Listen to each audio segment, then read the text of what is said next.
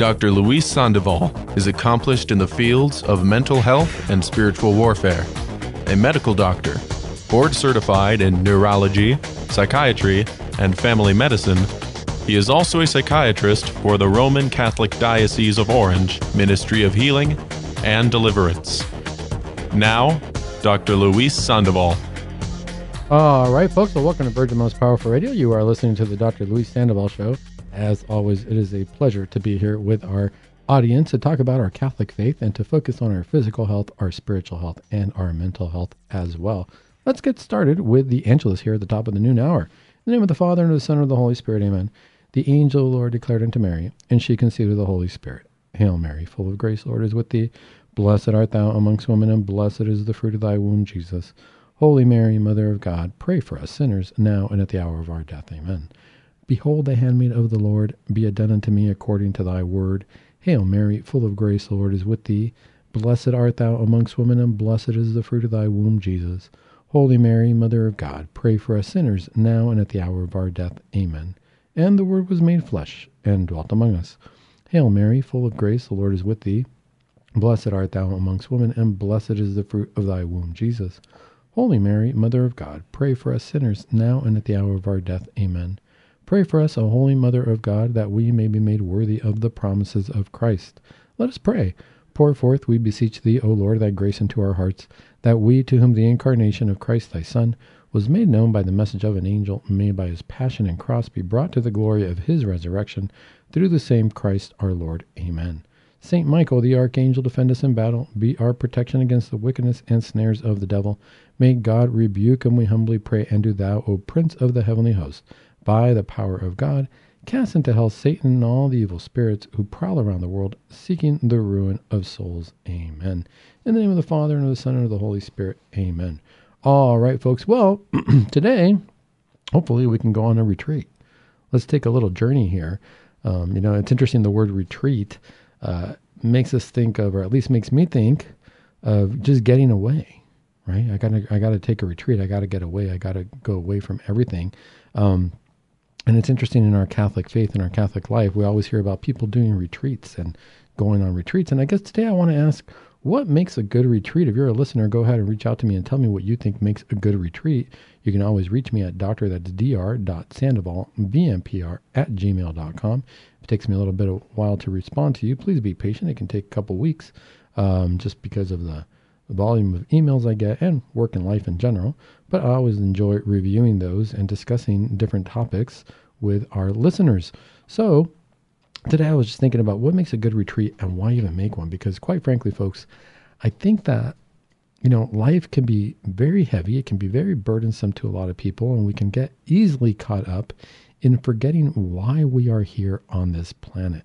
It can be challenging um, for us because as we try to be good Catholics, if we're focused on the news, if we're focused on different things that are out there, boy, it can feel like everything's going to pot, as they say. You know, everything's overwhelming. And, you know, what am I going to get out of life if I, if I, uh, just follow that at the end of the day? If I show up to the pearly gates and God says, you know, and I say to God, gosh, you know, I was just worried about what was going on in the world and I was worried about all these different things that were happening around me and I just kept worrying and worrying. God's going to say, well, what do you got to show for your time on earth? And I'm going to say, I've got bupkis. I don't have much of anything. I don't have anything because all I did was worry. And that really brings me to um, let's read here from Matthew chapter 6. What does Jesus say about worrying? I love this uh, reading here because it's something that I need to remind myself of all the time. And I would say, gosh, if I need to think about it, maybe some of our listeners as well uh, might gain something from this. Let's read from Matthew. It's chapter 6, verse starting at verse 19. It says, True riches says, Do not lay up for yourselves an earthly treasure. Moths and rust corrode, thieves break in and steal. Make in your practice instead to store up heavenly treasure, which neither moths nor rust corrode, nor thieves break in and steal. Remember where your treasure is, there your heart is also. The eye is the body's lamp. If your eyes are good, your body will be filled with light. If your eyes are bad, your body will be filled with darkness. And if your light is darkness, how deep will that darkness be? No man can serve two masters. He will either hate one and love the other, or be attentive to one and despise the other. You cannot give yourself to God and money. I warn you then, do not worry about your livelihood, what you are to eat or drink or use for clothing. Is not life more than food? Is not the body more valuable than clothes? Look at the birds in the sky. They do not sow or reap, they gather nothing into barns, yet your heavenly Father feeds them. Are you not more important than they? Which of you, by worrying, can add a moment to his lifespan? As for clothes, why be concerned? Learn a lesson from the way the wild flowers grow. They do not work, they do not spin. Yet I assure you, not even Solomon in all his splendor was arrayed like one of these. If God can clothe in such splendor the grass of the field, which blooms today and is thrown on the fire tomorrow, will he not provide much more for you, O weak in faith? Stop worrying then over questions like what are we to eat, what are we to drink, or what are we to wear? The unbelievers are always running after these things. Your heavenly Father knows all you need. Seek first his kingship over you his way of holiness, and all these things will be given you besides. Enough then of worrying about tomorrow. Let tomorrow take care of itself. Today has troubles enough of its own. I think that's a powerful reading. It's a little bit long, if you will. That was so again, that was Matthew chapter six, verses nineteen through nineteen through thirty-four. One thing that I like about that though is that it makes me think a lot. It's a lot, and we're going to break it down here a little bit. And it really, to me, as I read that, it's really what a retreat's all about every time I read that, I feel like I'm taking a mental retreat. Um, and in a way, it can be a little bit more stressful because it stresses me out to think, man, I'm not supposed to worry. But if I don't worry, how am I going to get things done? And if I don't get things done, well, I'm going to start to worry. But if I don't worry, I'm not going to get them done. And it sounds like a vicious cycle. What am I going to do? And this reading, this gospel reading, you know, obviously comes straight from Christ. It's one. The, you know, obviously, the gospels are about Christ, but this is God Himself telling us, "You don't have to worry. I'm in charge." And the retreat, I think the ultimate retreat anybody can take is am I ready and willing to let God be in charge? There's a lot to break down in, in this gospel reading. Um, why? Because it talks to me, you know, I say that this is the clinic and we're going to talk about physical health, spiritual health, and mental health. And it, I think it's all wrapped up in here as to why we even do this. Why do we talk about our health? What, what's the point of being healthy? What are we going to be healthy for? Why go on a retreat? So let's back up a little bit when we hear retreat in the worldly sense, the first thing, or even in the spiritual sense, the first thing we think of is I need to get away. And so retreat obviously for Catholics sounds very spiritual. Sometimes people say, don't say they go on a retreat, they say, I'm going to go to the spa. I'm going to go on a day spa. And what's going to happen at the day spa? Well, I'm going to get a mud bath and they're going to put cucumbers on my eyes and I'm going to relax out by the pool and I'm going to drink uh, fresh water and I'm going to cleanse. And there's all these terms that are used out there. And there's going to be a yoga class and we're going to meditate and we're going to be one with the universe. And there's very secular uh, ways to have retreats. Um, and listen to what, what the secular retreats are. The spa sounds amazing. You know, for people to say the spa, no problem. I'm going to go to the spa and I'm going to take care of me. I'm going to take care of me at the spa. I'm going to have this done for me. I'm going to have somebody, I'm going to get a massage and I'm going to do all these things. Okay. Well, that sounds great and dandy and it sounds wonderful. And, and that's, that's fine. I say anybody, anybody should go to the spa because you are going to feel pretty darn good after that. What's the difference between a spa day and a retreat day? What's a spiritual spa? Well, I think there's a few things that um, we need to consider. And this is what I like about this this is what I like about uh, uh, this reading because I think when we say we go to the spas, we're going to relax so that we can just get right back into the world and need another spa day down the road. Right? That's not to say we're not going to need multiple retreat days. Where obviously we will, but what's the purpose? What's what's the the fruit of the labor here? What's going to come out of me going um, to the spa versus going on a retreat? Well, the spa is going to take care of my body. It's going to relax my mind.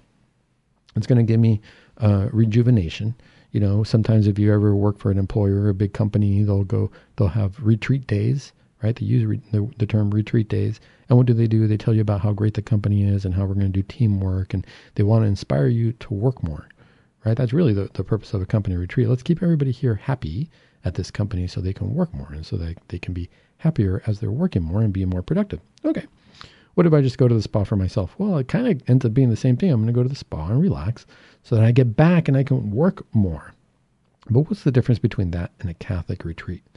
Well, there's got to be a different angle, folks, because we're Catholics. There's going to be the angle of, I think I need to get closer to God. I want to go on a retreat because I need to go away and rejuvenate myself spiritually so that when I get back to working, I'm not going to be productive for a company. I'm going to be productive for God.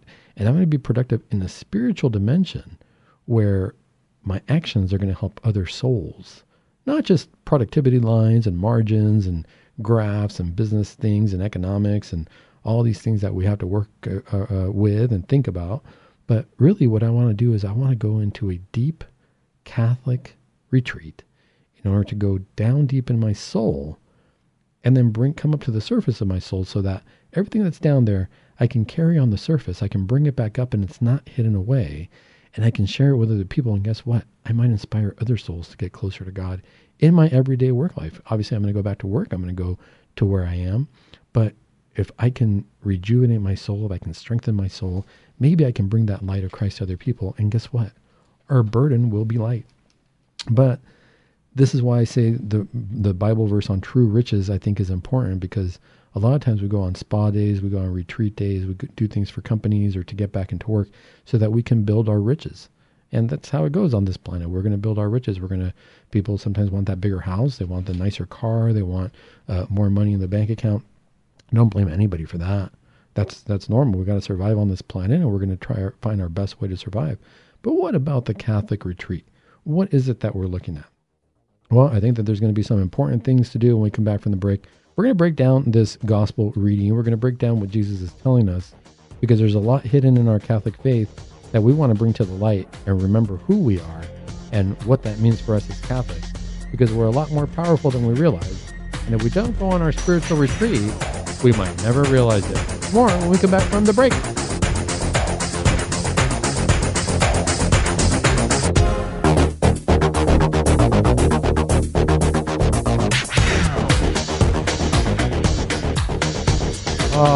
Folks. Well, welcome back to Virgin Most Powerful Radio. You are listening to the Dr. Luis Sandoval Show. As always, it is a pleasure to be here on our Catholic radio station, Virgin Most Powerful. For all of those who are, of you who are tuning in right now, we are talking about making a good Catholic retreat. Why to make a good Catholic retreat, or how do we make a good Catholic retreat? Well, the first thing I'm going to say is you can make a Catholic retreat anytime you want to. A lot of times we feel like we need to go do a retreat in the mountains, we need to go get away, and that's wonderful. I think that's actually really nice if you can do that to get yourself out of the regular hustle and bustle of the city, of the familiar streets, and into a different setting, because it's really a representation that we want to put our soul into a different place and have our soul look at the beauty of God and not be hindered by all those things around us. Remember, we're building up our soul because we want to understand the power of the soul uniting with God is really what it comes down to in the retreat. So getting away from the everyday, if that's possible, that's great. Well, Dr. Sandoval would if I can't get away. I'm busy.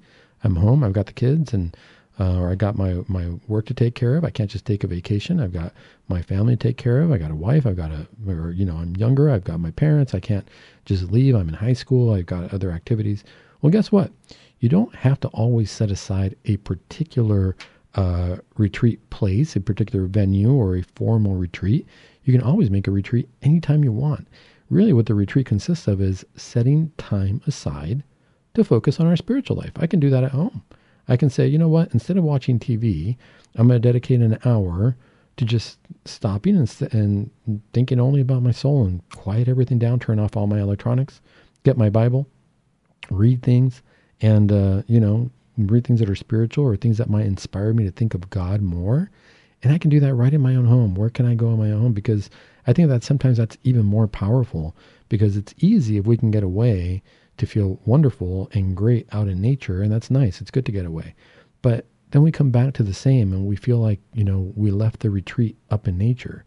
And the reality is we want to carry that retreat with us everywhere we go. So that sense of the retreat, that rejuvenation of the soul. So I say it's sometimes it's even more powerful to be able to do that right where we are, right at our place of work, right at our place of uh, uh, living in our home, in our regular neighborhood.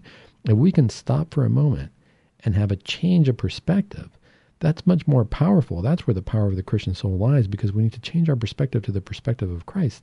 Ultimately, that's what we want to do in the retreat. And the perspective of Christ is figure out what the true riches are. Let's read this gospel reading a little bit more and see how this is uh, a retreat. A retreat for us.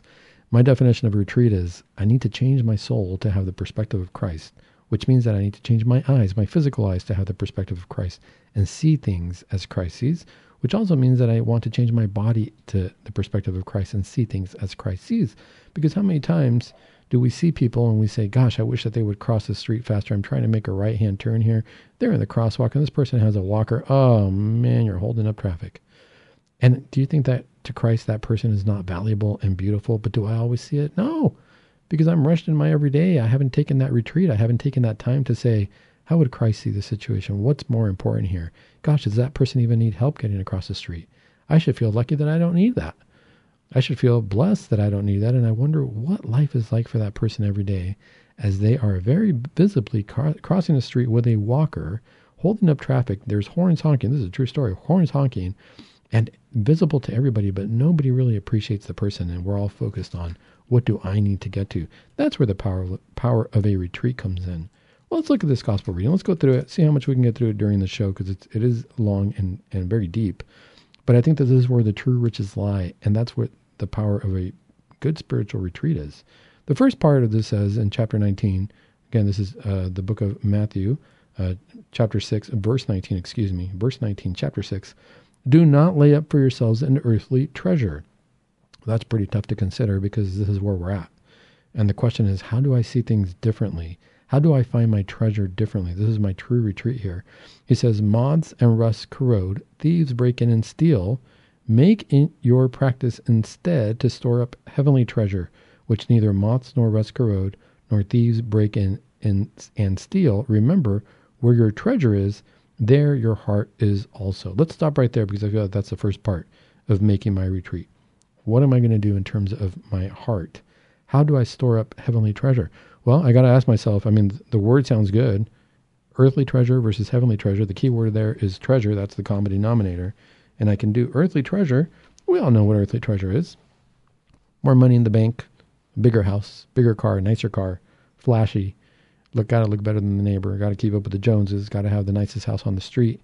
Got to know. Got to make sure people know who I am and that I'm famous and that I uh, am very rich and that I'm somebody to be contented with. These are the earthly treasures that we understand. You know, I got to be on a magazine. Got to be on the news. Got to do something along those lines. I want people to know me. I want fame. That's really the reality now. You know, when they interviewed students back in the day, you would tell somebody, "Hey, what do you want to do when you grow up?" And people would think of a career and they would think of why they want to do that career and what talents they have and how they think they might help people out. Gosh, I want to be a fireman because you know it looks pretty cool and I want to rescue people and I want to I want to be a superhero. I want to be a superhero to other people. Or I want to be a policeman because I'm supposed to help out the neighborhood and, and keep people safe. And I want to be a superhero that way. Or, you know, I want to be a teacher because I want other students to learn and maybe I've struggled with learning and I can help other people too and, and see help them overcome what I what I couldn't do. You know, nowadays if you ask kids what they want to be when they grow up, a lot of them, you'll see surveys of this, they'll say, "I want to be famous." That's what I want to be. I want to, what I want to be when I grow up famous. Why? Because now through social media, through our internet, through our technology, anybody can know who you are. Anybody can post a video. Anybody can haphazardly just say what they want to say. And yeah, we have the freedom of speech. Uh, we, so we think here in this country, hopefully.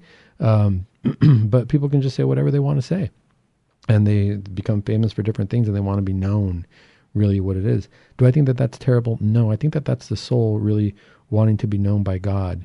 Uh, you know, our desire to want to be known, to be recognized. It can be earthly, but I think at the same time, a lot of us just want to be known by God. A lot of us want to know that we're not alone, that God sees us, uh, because the earth can be a pretty lonely place. And I think that that's where we start transitioning. If we start looking at things that way and saying, gosh, you know, what is heavenly treasure? Heavenly treasure is my being able to recognize that God is seeing me at all times, that I'm not alone, that God actually sees me for who I am, that God actually cares about me more than anybody on this planet could ever care about me, and that God sees me in a better in a better way for who I truly am, because who else is going to know about who I am? Who else is going to know um, what I'm feeling, what I'm not feeling? I think that that's where uh, Jesus told us in Luke chapter 7, he said, Indeed, every hair on your head are all numbered. Don't be afraid. You are worth more than many sparrows. Notice he goes back to the sparrows here, to the birds. You're worth more than many sparrows. Just like here in, in Matthew, we're going we're gonna see how he talks about the birds in the sky. But I think that that's where the heavenly treasure comes in. To start to being recognized and being famous in heaven, if you will, or realizing that we are already famous in heaven, that there's already fame there that we need to live up to, that there is a crown waiting for us because that's where the heavenly treasure is. How am I going to store up this heavenly treasure? Where does the heavenly treasure come from? It comes from me, me being able to say, hey, that person crossing the street, maybe I can reach out to them. Maybe I can help them out. Maybe I don't know what their burden is, but maybe I can make it a little bit less because they are a child of God and they're famous in heaven. So guess what? I just helped out a famous person. I'm going to be famous too. But only in the eyes of heaven. Is that enough for me? That's where the retreat comes in. That's where I want to be famous. So let's see what else this says. It says, The eye is the body's lamp. If your eyes are good, your body will be filled with light. If your eyes are bad, your body will be in darkness. And if your light is darkness, how deep will the darkness be? Well, there's a challenge there. There's a challenge there, right? The eye is the body's lamp. That's interesting. What does a lamp do? A, a lamp lights everything up. a lamp gives us light instead of darkness. And we know our Bibles, and I know that we do. Um, we talk about the battle between good and evil, the battle between the light and the darkness. We talk about the devil being the prince of darkness, right? And when Jesus tells us that he is the light of the world. And if our eye is the body's lamp, if your eyes are good, your body will be filled with light. If your eyes are bad, your body will be in darkness. Well, the only light is the light of Christ. And if my eyes are good, this is why I say I need to see things the way Christ sees them. Am I ready for that in my retreat? Am I ready to not see things the way I see them? Which means that I kind of have to throw reason to the side. And by reason, I mean my reasoning. I see things the way I want to see it because why not? Because that's the way I think is, is right. And that's the way I've been learned. Or that's the way I've learned. That's the way I've been taught. But maybe what I want to do is I want to switch the way I see things and see things from a different perspective. Maybe I'm not always right. Maybe I need to see things the way Christ would see them. If your body's in darkness and if your light is darkness, how deep that darkness will be. Well, folks, I see this all the time. You know, it's easy to fall into those traps. Am I ready to release from my eyesight what I think is good? Because what does it mean that your your light is darkness? That's a pretty powerful reading right there. Your light is darkness. How deep will the darkness be? It means that do I enjoy seeing other people fall? Do I enjoy seeing things that aren't good? Do I enjoy it when somebody's making fun of somebody else? Do I laugh along? Is that is that where my light is? Is that what, what makes me happy? Is that what I smile at and laugh at? There's a term called Schadenfreude, and it means that I get joy out of other people's demise or other people's falls. That's pretty tough because if your light is darkness, if you enjoy the darkness, how deep that darkness will be. That's where I see people falling into into traps and ending up in deliverance ministries because all of a sudden they've given their heart to darkness and there's nothing but darkness in their life and they don't know how to crawl out of it. That's a pretty tough place to be. You know, that, that's a pretty tough place to be because all of a sudden spiritually, we don't know what's going on. Whenever we sin, the great exorcist will tell you, whenever we sin, our judgment is clouded. We can't see things clearly. Our light is now dark, right? And and now we can't see things. If your eyes are bad, your body will will be filled with darkness. If your the, if your eyes are good, your body will be filled with light. We can't forget that the eye is the body's lamp. Jesus tells us that we know somebody through their eyes, that you can see the eyes are the windows to the soul. During my retreat, I got to stop and ask myself, first of all, where's my treasure? Okay, so we got to go back to that. Am I storing up a heavenly treasure? Are the things of heaven important to me? And two, what am I choosing to see? What am I choosing to fill my soul with? Am I filling it with light? Can I see the light of God?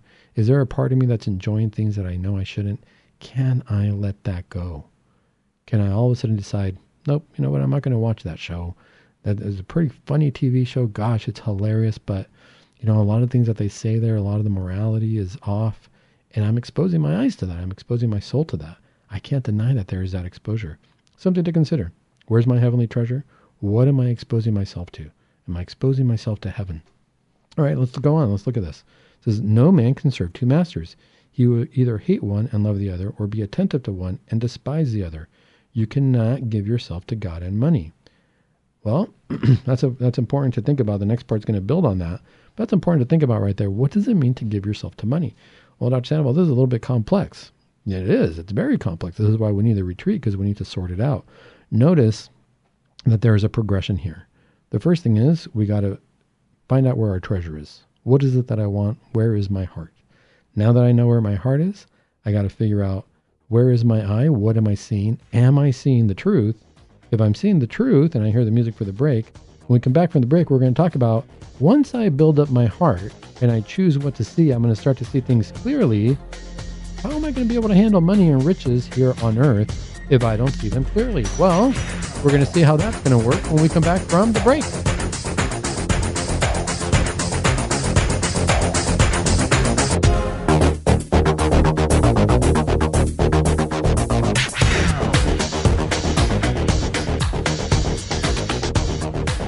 All right, folks, welcome back to Virgin Most Powerful Radio. You are listening to the Dr. Luis Sandoval Show. Today we are talking about how do we make a good retreat? What does it mean to make a retreat? There's lots of different retreats we can make. You're going to, if you look online or you go to your church or you go to your uh, local uh, spiritual uh, hangouts, you're going to see that there's a lot of advertisement, a lot of different places you can make a retreat. Um, people will say, come do a retreat for this or that. There's different themes to retreats, and that's wonderful. But really, what's the purpose? What do we want to come out of the retreat with? And the reality is, sometimes we go away to do retreats. And I say, whether you're somewhere up in the mountains, somewhere beautiful off of a beach, somewhere in nature, or you're just taking a personal retreat at home, what we've got to remember is the retreat has to happen in our hearts because we've got to carry it with us wherever we go, not just about the beautiful natural setting. So, as we're reading here, we're taking a look at Matthew chapter 6, uh, where Jesus speaks of true riches. We're breaking down chapters 19 through 34 because this is really where our heart has to be prepared in terms of making the retreat. The first thing is, I, I like the way, you know, obviously the wisdom of God we continue to try to get to and understand. And I think that that's what heaven's going to be. It's going to be a continual trying to get to know God because God is eternal. So how could we not be happy for eternity? But in a retreat, I think it, Jesus breaks it down really nicely here. The first thing is, where's your heart? As I come to this retreat, where is my heart? Am I looking for heavenly treasure or am I looking for earthly treasure? Am I going on a spa day? Am I going to a retreat to renew myself here on earth? Or am I going on a retreat to renew myself spiritually and to look at what's important in heaven and move in that direction? So that's something we got to we got to ask ourselves when we start this journey. Where's your heart?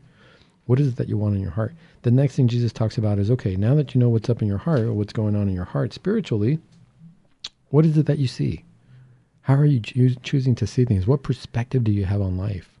Where are your eyes? They're the window to the soul. And are your eyes filled with light or not? He describes them as the body's lamp. He says the eye is the body's lamp. How are you going to light that tree? How are you going to light that lamp? How are you going to light your body? Uh, what lamp are you using? And there's a distinction that needs to be made. As I go into this retreat, I bring my heart. Am I looking for that which is spiritual? And am I seeing things and enjoying the things of light? or am I enjoying the things of darkness? There's actually there's a way to do that. It's, it's good to know that that's a possibility because then we're aware, and then we can make that difference. We can we can easily falsely fall into this idea that no, I'm seeing things the way they are and it's my way, or we can ask ourselves, wait a minute, is my light darkness right now? Is it am I enjoying things that are a little bit darker? Do I need to just fill myself with light? That's important to consider. We ended up before the break talking about this part no man can serve two masters. He will either hate one and love the other, be attentive to one and despise the other. You cannot give yourself to God and money. I warn you then, do not worry about your livelihood, what you are to eat or drink or use for clothing. Is not life more than food? Is not the body more valuable than clothes? Well, let's look at the first part. Let's look at the part, the fact that no man can serve two masters. He will either hate one and love the other, or be attentive to one and despise the other. You cannot give yourself to God and money. Well, now we know where your heart is, and now we know how to open up our eyes. We have to look at things the way they are. And we have to look at things in terms of do we serve God or money? Why is that? Why is why is the contrast between God and money? Why did he could have Jesus could have said anything at that point, but why did he say when you're thinking about true riches and the, uh, nothing else, the true riches are true the true richness is our soul, the value of our soul, our soul getting to heaven. This is where Jesus is saying, we got to put God and money on a scale and we got to decide what is it that we want. Why do we compare God with money? Because we can give our hearts to God and to money in the same way. And the question is, what do, where do we put our trust? That's what it comes down to. If all of a sudden I have no money, do I trust God?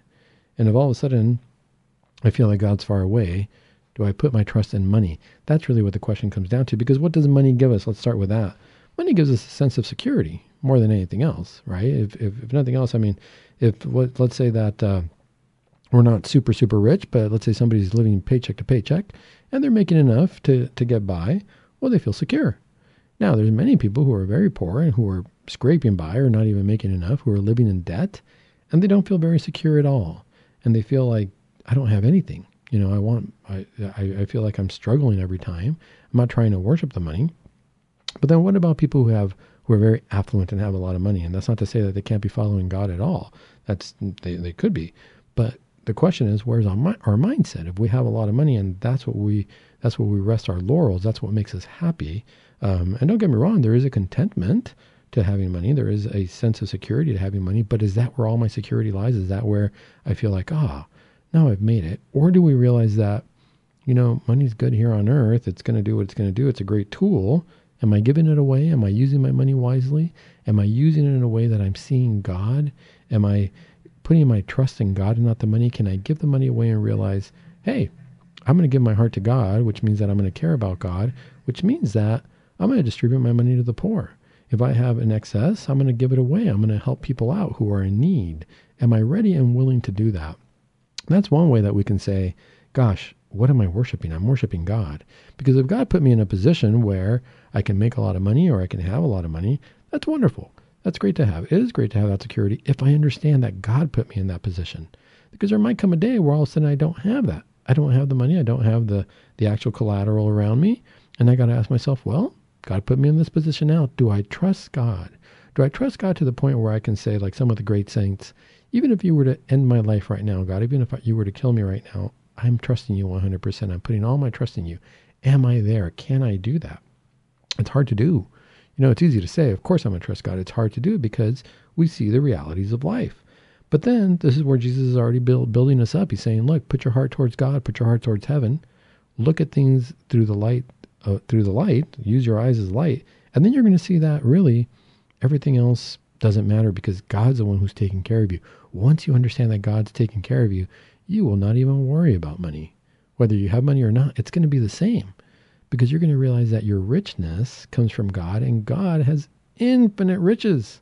Why here we're chasing for limited money really everybody's going to have a limited bank account whether whether we like it or not. Even the richest man in the world, there's a limit to his money. He can count his money and end because at some point it's going to end. If I put my trust in the riches of God, it's infinite. There is no end to the riches of God. God will take care of it. Somebody who says, let's just pretend you have $20 billion in your bank account and you lose it one day to the next, God's probably looking at that and saying, I've got so much more. You're crying over a little, I could replenish that in a second. You're crying over very little bit. But in our eyes, if we use worldly eyes, that's all we see. If we use God's eyes, we're going to see the treasure. And how do we know that? Let's look at the rest of what Jesus tells us. And this is when we start to see things from our retreat with our with our heavenly eyes. This is what he says. I warn you then, do not worry about your livelihood, what you are to eat or drink or use for clothing. Is not life more valuable than food? Is not the body more valuable than clothes? He's saying if you see things through the eyes of God, you're going to see how valuable you are to God. You're going to see how famous you are in heaven. And you're going to realize God's never going to leave you alone. God's never going to leave you in a place where you're going to be without. You will always have everything you need, but you got to put your faith in God. Because people are going to say, well, Dr. Sam, well, there's a lot of poor people on earth who don't even have clothing. Yes, this is true. And we're not necessarily going to solve all the world's problems because we're not, we, if we have our faith in God, we know that God's going to take care of things. My question is, are we using our treasures? And we're going to talk about that a little bit more when I want to help people even around the globe. Because this is what the, the gospel reading says. Is the body not more valuable than clothes? Am I looking at things just through material eyes? Am I looking at what people are wearing and treating them that way? Or am I realizing this is a, a human being? This is somebody who did not exist before and God made them. And the person is more important regardless of what they're wearing. Am I willing to give up that extra coat in my closet? Am I willing to give up, look through my closet and look at all the clothes I have? Because I can say, gosh, there's poor people out there with clothes. But the question is, what am I doing about it? What am I doing about it? Oh, there's nothing I can do. They're around the globe. I don't know. Maybe I can start here locally because it's easy to see far away. If I'm not using my eyes of heaven, I can look all over the globe and see the tragedy going, going on around the world and miss the fact that there is people who need to be clothed right here, right around me. There's poverty everywhere in the world. That's seeing things with heavenly eyes. And how do I know that? Why are the eyes important? Because look at the next part in verse 26. This is what Jesus tells us. Look at the birds in the sky. He says, Look. That's the first word. Look. Use your eyes. Look at the birds in the sky. They do not sow or reap, they gather nothing into barns, yet your heavenly Father feeds them. Are you not more important than, important than they? What Jesus is saying is, can you see that? Are your eyes the body's lamp? Can you see that? Can you see that you're important to God the Father? Can you see that you're more important than the birds in the sky? Look at that. You're more important. Use that faith. Graces will come your way. Which of you, by worrying, can add a moment to his lifespan? As for clothes, why be concerned? Learn a lesson from the way wildflowers grow. They do not work, they do not spin, yet I assure you, not even Solomon in his splendor was arrayed like one of these. If God can clothe in such splendor the grass of the field, which blooms today and is thrown on the fire tomorrow, will he not provide much more for you, O weak of faith? Now, when we read this, do we think, well, God's going to give me more clothing, more physical clothing? God's going to give me more food. Because the next part is he said, Stop worrying then over questions like what are we to eat or what are we to drink or what are we to wear. The unbelievers are always running after these things. Your heavenly Father knows all you need. I think if I'm on a spiritual retreat, the way I need to look at this is is multifold, meaning that I got to use my heavenly eyes.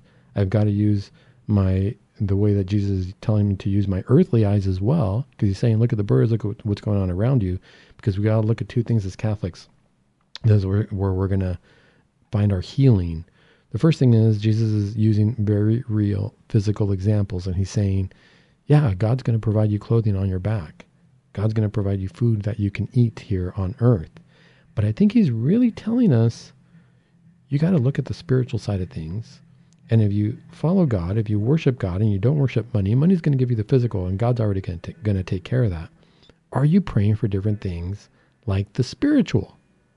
In other words, are you praying for things such as graces? Are we going to be clothed in graces, in light, in the light of heaven? What kind of food are you praying for? Are you praying that you have faith that when you receive the Eucharist, the body and blood of Christ, that you can see that as heavenly food? That's really what we need to be praying for because once I'm fed, how do I want to be fed?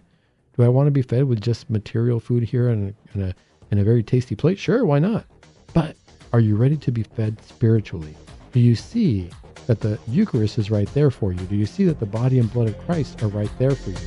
Is this what we're able to see? Are we are we chasing this? Or are we blind to this? What eyes are we using? More when we come back from the break.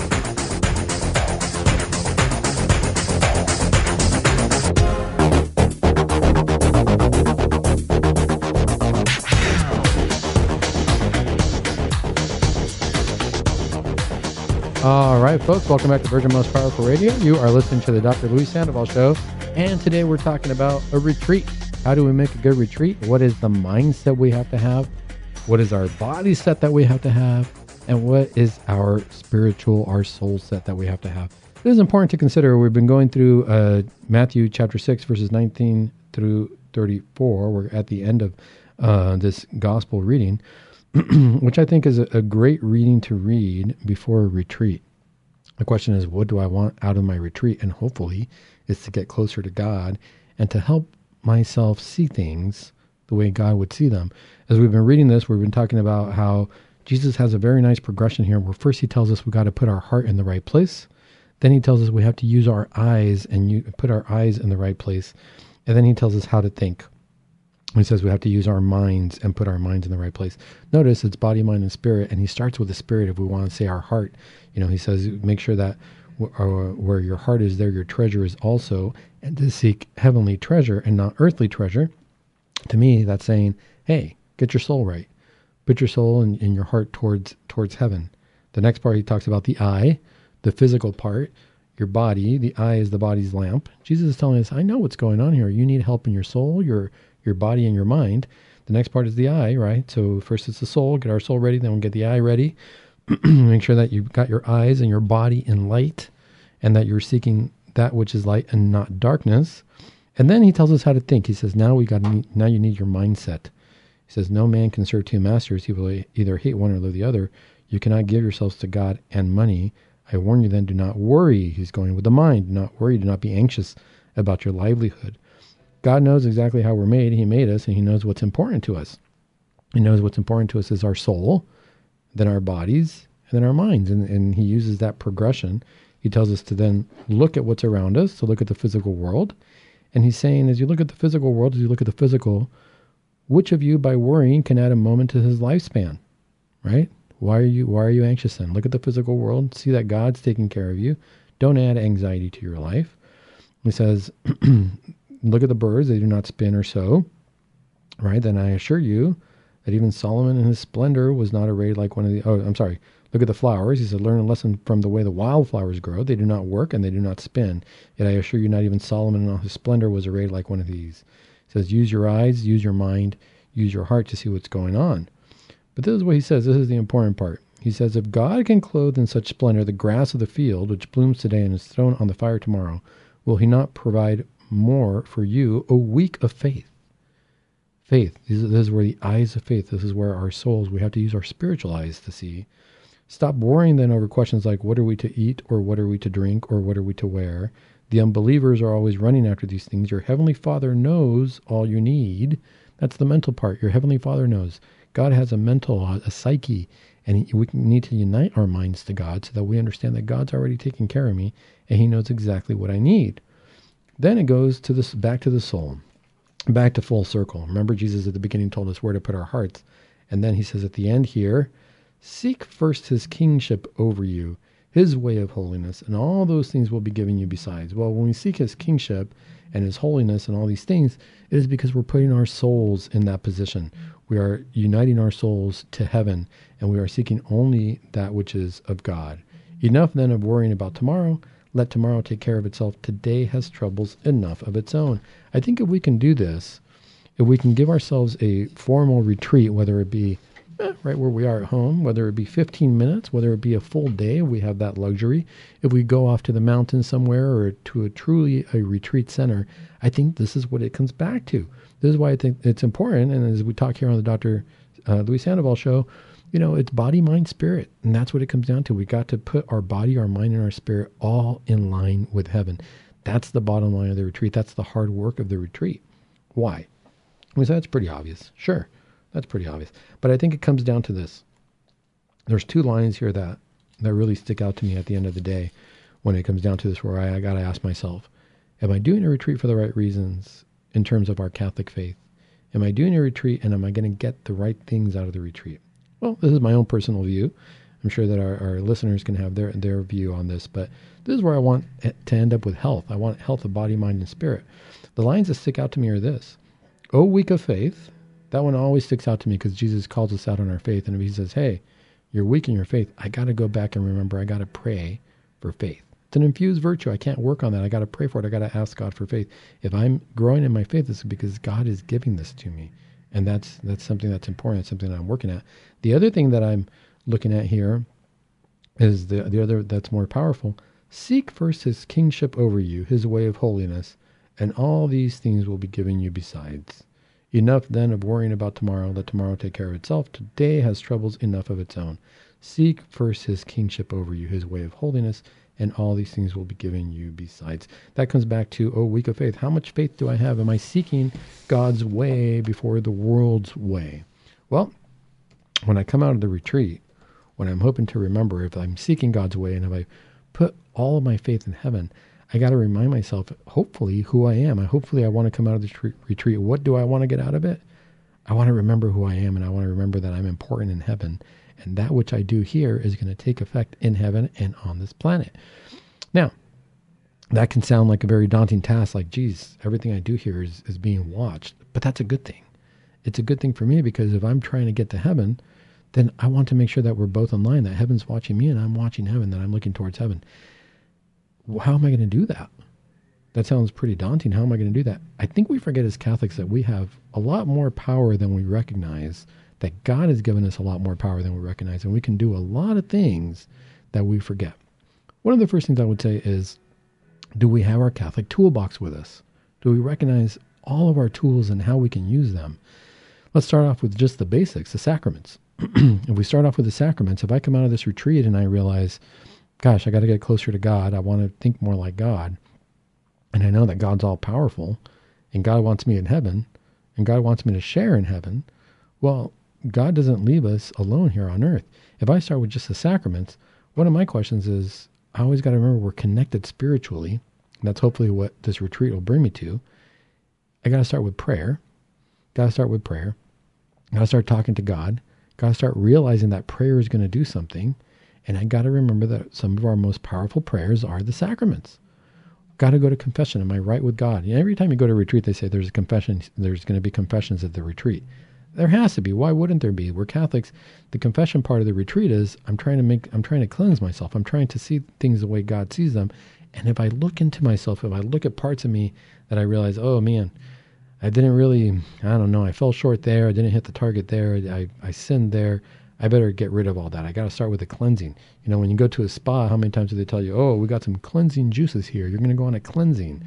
You're going to drink this, and it's going to cleanse your body of anything negative, negative energies. You're going to do all this. We've got to remove all that. Well, as Catholics, we already started doing that before. You know, if you listen to Fulton Sheen, he says that when, when Catholics let things go, the secular world picks them up. Well, spiritual retreats are all about cleansing. They're all about making sure we get rid of anything negative, anything that's hindering the purity of our souls, and coming back to being in good shape spiritually. Well, the secular world picked that up and said, we're going to do spas and we're going to do cleansings. Okay. Well, we're going to do our cleansing by doing a few things. We're going to start praying, which praying means just being in tune with God, just having a conversation with God. That's what St. Uh, Teresa of Avila says. She said, good prayer just means that you're in friendship with God and that you're talking to Him. Do you ever talk to a friend? Do I do I reach out and call somebody and say, "Hey, how you doing?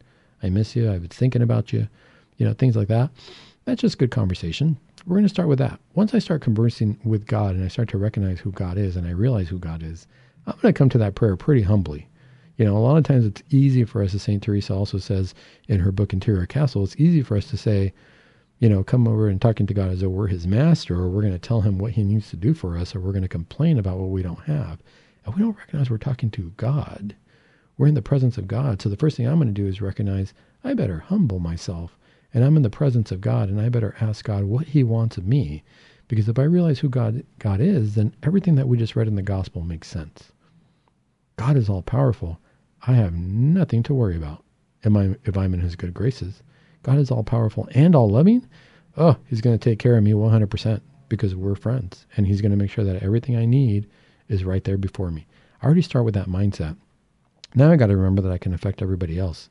If I'm going to go to the sacraments, if I'm going to go to confession, I'm going to offer up any kind of shame I feel, any kind of suffering I feel during that confession. I'm going to offer it up for my loved ones.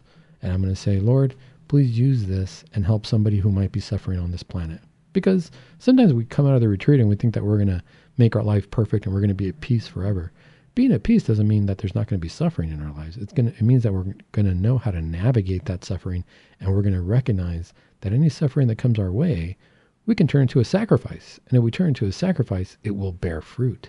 It means that I could be helping somebody clear across the planet, maybe not by giving them physical clothing, but maybe I'm going to give them a little spiritual relief. Maybe I'm going to help them in a time of temptation that I don't even recognize. And I'm not going to find this out till I get to heaven. That's a beautiful part of the retreat, that all of a sudden I'm connected to all of heaven and all of the, the souls on earth. It's really important to recognize that we're the church militant. And as a church militant, not only are we fighting off evil spirits or things along those lines, we're fighting ourselves. We're fighting our weaknesses. We're fighting our sense of, of um, our shortcomings so that we can overcome that. Why? We want to overcome that to build our heavenly treasure and to build up the heavenly treasure of those around us. I'm going to go receive communion because now, if I see things spiritually, if I see things through the eyes of God, I don't ever want to miss communion. Me being united to God, that's all that matters at the end of the day. Why? Because we forget that our communions are actually very powerful. And sometimes I think it's easy to forget that we can offer up our communion for other people and for people's sufferings. When was the last time that I said, Lord, I'm going to offer up this communion because I'm in a state of grace. I went to confession. I'm feeling pretty good. I'm in, this, in, in a state of grace as far as I know. I desire to be in the state of grace. And I'm going to receive this communion and I'm going to offer it up because this was your sacrifice on Calvary. As I receive it, as you and I unite, I'm going to offer up my communion for my wife. I'm going to offer up my communion for my friend who's struggling. I'm going to offer up my communion for whoever you want to give it to I want these graces to go to whoever you want to give it to uh, around the planet who might be suffering.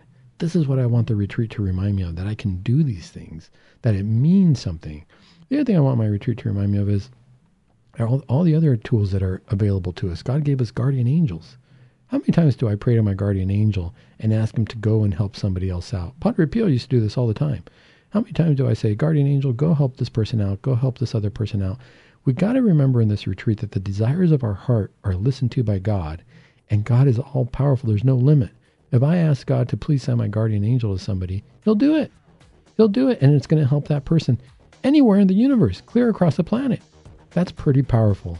I hope that our retreats remind us of the power that we have as Catholics, the power of the prayer, the power in our sacraments, the power that we can help each other spiritually. How many times do we pray for graces that we might not even know exist? How many times do we pray the rosary and ask Our Lady to give us those graces so we can be stronger? This is what I'm going to think about on my retreat. I'm going to sit there and say, I got to release everything that I'm worried about, let go of all my concerns here on earth, and focus on the powerful spiritual faith that we have in our Catholic religion and our Catholic faith. Until next time, until next week, this is Dr. Sandoval saying, remember you guys think like a Catholic, live like a Catholic, be Catholic. Let's keep it Catholic.